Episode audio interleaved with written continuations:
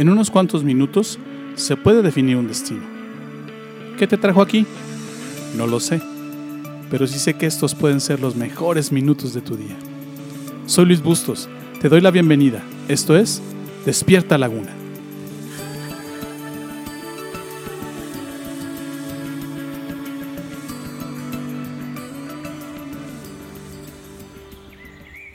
Los discípulos creyeron que Jesús era un fantasma.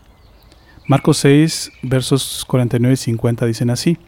Pero cuando los discípulos lo vieron caminar sobre el agua, gritaron de terror, pues pensaron que era un fantasma. Todos quedaron aterrados al verlo. Pero Jesús les habló de inmediato. No tengan miedo, les dijo. Tengan ánimo, yo estoy aquí. Ellos no entendían a Jesús, por eso se espantaban con lo que hacía. Por eso se espantaron cuando lo vieron caminar sobre el agua. Ellos tenían un corazón duro, por eso no entendían a Jesús.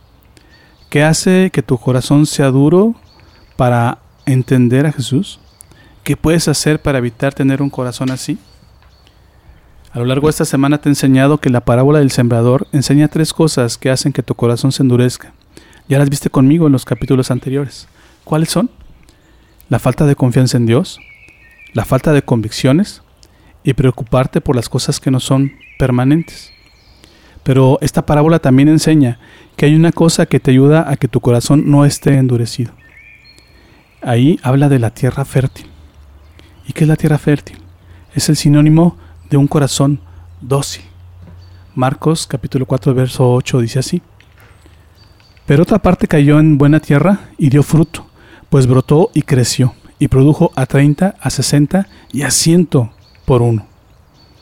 Jesús dice que la tierra fértil es el corazón que oye, recibe y aplica lo que Jesús le da. Marcos 4:20 dice así, y estos son los que fueron sembrados en buena tierra. Es Jesús enseñando esto. Los que oyen la palabra y la reciben y dan fruto a 30, a 60 y a 100 por uno. Cuando tú no dejas que la falta de confianza en Dios, cuando tú no dejas que la falta de convicciones acerca de quién es Dios, y cuando tú no dejas eh, no, dejas que tu corazón se preocupe por las cosas materiales, entonces no se endurece tu corazón. Cuando haces esto, lo que sigue es hacer que ejercites el corazón fortalecido que has obtenido. Cuando tú obtienes estas tres cosas, tu corazón se ablanda y tu corazón empieza a latir, empieza a moverse. Y una vez que ya está moviendo, una vez que ya no está duro, una vez que ya no está tieso, ahora tienes que mantenerlo fuerte, tienes que mantenerlo sano. ¿Cómo, cómo mantienes tú un corazón fortalecido? Al igual que cuando haces ejercicio, moviéndote. Al igual que cuando te entrenas, haciendo las cosas una y otra vez. A esto se refiere Jesús cuando dice, y dan fruto. ¿De qué está hablando? De acción. ¿De qué está hablando? De no quedarte nada más creyendo o pensando, sino haciendo. Es más, de hecho, él dijo eso. Mis palabras son para que las escuches y para que las hagas. Y si las haces te voy a comparar a un hombre sabio. Lo que Jesús te da es para que pongas atención, sí, pero para que lo recibas también, pero en particular para que lo apliques. Si no aplicas, no obtendrás resultados, simple y sencillamente. Si no aplicas, tu corazón terminará endureciéndose nuevamente, perderá su elasticidad y su vigor. Así que no te espantes si después viene Jesús delante de ti o viene Dios delante de ti y vuelves a pensar que es un fantasma. Todo lo que te enseñé en la semana no solo para que aprendas, sino para que lo apliques. No es nada más para que tengas conocimiento, para que lo conozcas y para que tu cabeza se llene de conocimiento, no. Esas cosas no, no, te van a servir y no te van a funcionar si no las haces. Marcos capítulo 6, verso 49, dice que los discípulos pensaban que Jesús era un fantasma. ¿Por qué? Porque ellos no habían hecho todavía, no habían no habían aplicado todavía lo que Jesús les había enseñado. Jesús les dice, no tengan miedo, soy yo. No tengan miedo, soy yo. En otras, en otras, en otras partes de donde, en otras partes de, los evangelios donde se cuenta esta misma historia, él dice, aprendan a confiar. Dejen, dejen de ser desconfiados, confíen en mí, confíen en lo que les estoy diciendo. Funciona. Esto, esto si lo aplicas realmente te va a ayudar, eso si lo pones en acción realmente te va a ayudar. Y como dice otra vez eh, en, esta, en la parábola del sembrador, va a dar fruto y va a dar fruto en abundancia, va a dar mucho fruto en tu vida y va a dar mucho fruto para la gente a tu alrededor. Ellos, los discípulos, no dejaron de temer hasta que no se pusieron a aplicar lo que Jesús les enseñó.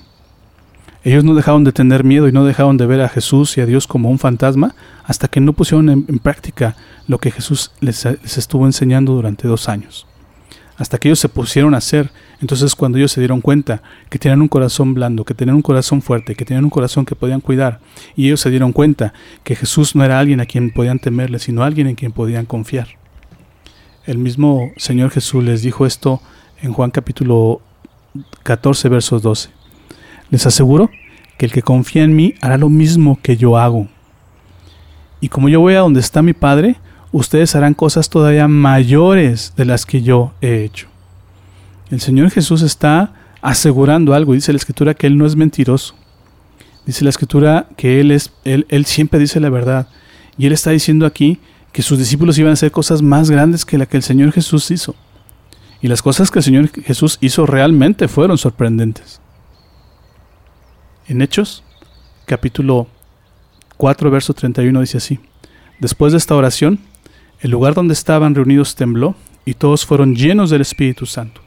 ¿De quién está hablando? De los discípulos. Y fíjate qué pasó cuando ellos fueron llenos del Espíritu Santo. Y predicaban con valentía la palabra de Dios. Desapareció el temor de sus vidas. Dejaron de ver a Jesús como un fantasma, dejaron de ver a Dios como algo fuera de este mundo se dieron cuenta que eran, que eran vivos, que eran presentes, que eran confiables, que eran amorosos, que estaban a su lado y que los estaban ayudando a ellos a vivir su vida. Yo te reto en esta hora. Durante esta semana has aprendido varias cosas. Durante esta semana te he dado varios consejos y te he mostrado varias cosas que tú puedes hacer. No te pido que hagas todas. Escoge una sola y aplícala. Escoge una sola cosa de lo que aprendiste durante esta semana y aplícala. Y verás que tu corazón se reblandece. Y verás que Dios y Jesús dejan de ser algo fuera de este mundo para ti.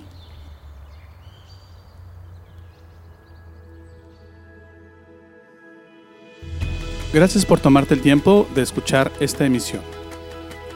Yo no creo que estés aquí por casualidad. Creo firmemente que Dios está usando mis palabras para hablarte hoy. Solo quiero darte un último mensaje de parte de Dios. Y es este que está en los Evangelios de Lucas y de Juan. El de Lucas dice así. Así que yo les digo, pidan y Dios les dará. Busquen y encontrarán. Llamen a la puerta y se les abrirá. Porque el que pide recibe y el que busca encuentra. Y al que llama a la puerta se le abre. Y el de Juan dice así, Dios amó tanto a la gente de este mundo que me entregó a mí, que soy su único hijo, para que todo el que crea en mí no muera, sino que tenga vida eterna. Hoy has encontrado a Dios y por eso vibra tu alma. Estás empezando a creer en Dios y en Jesús. ¿Te gustaría saber más sobre esto?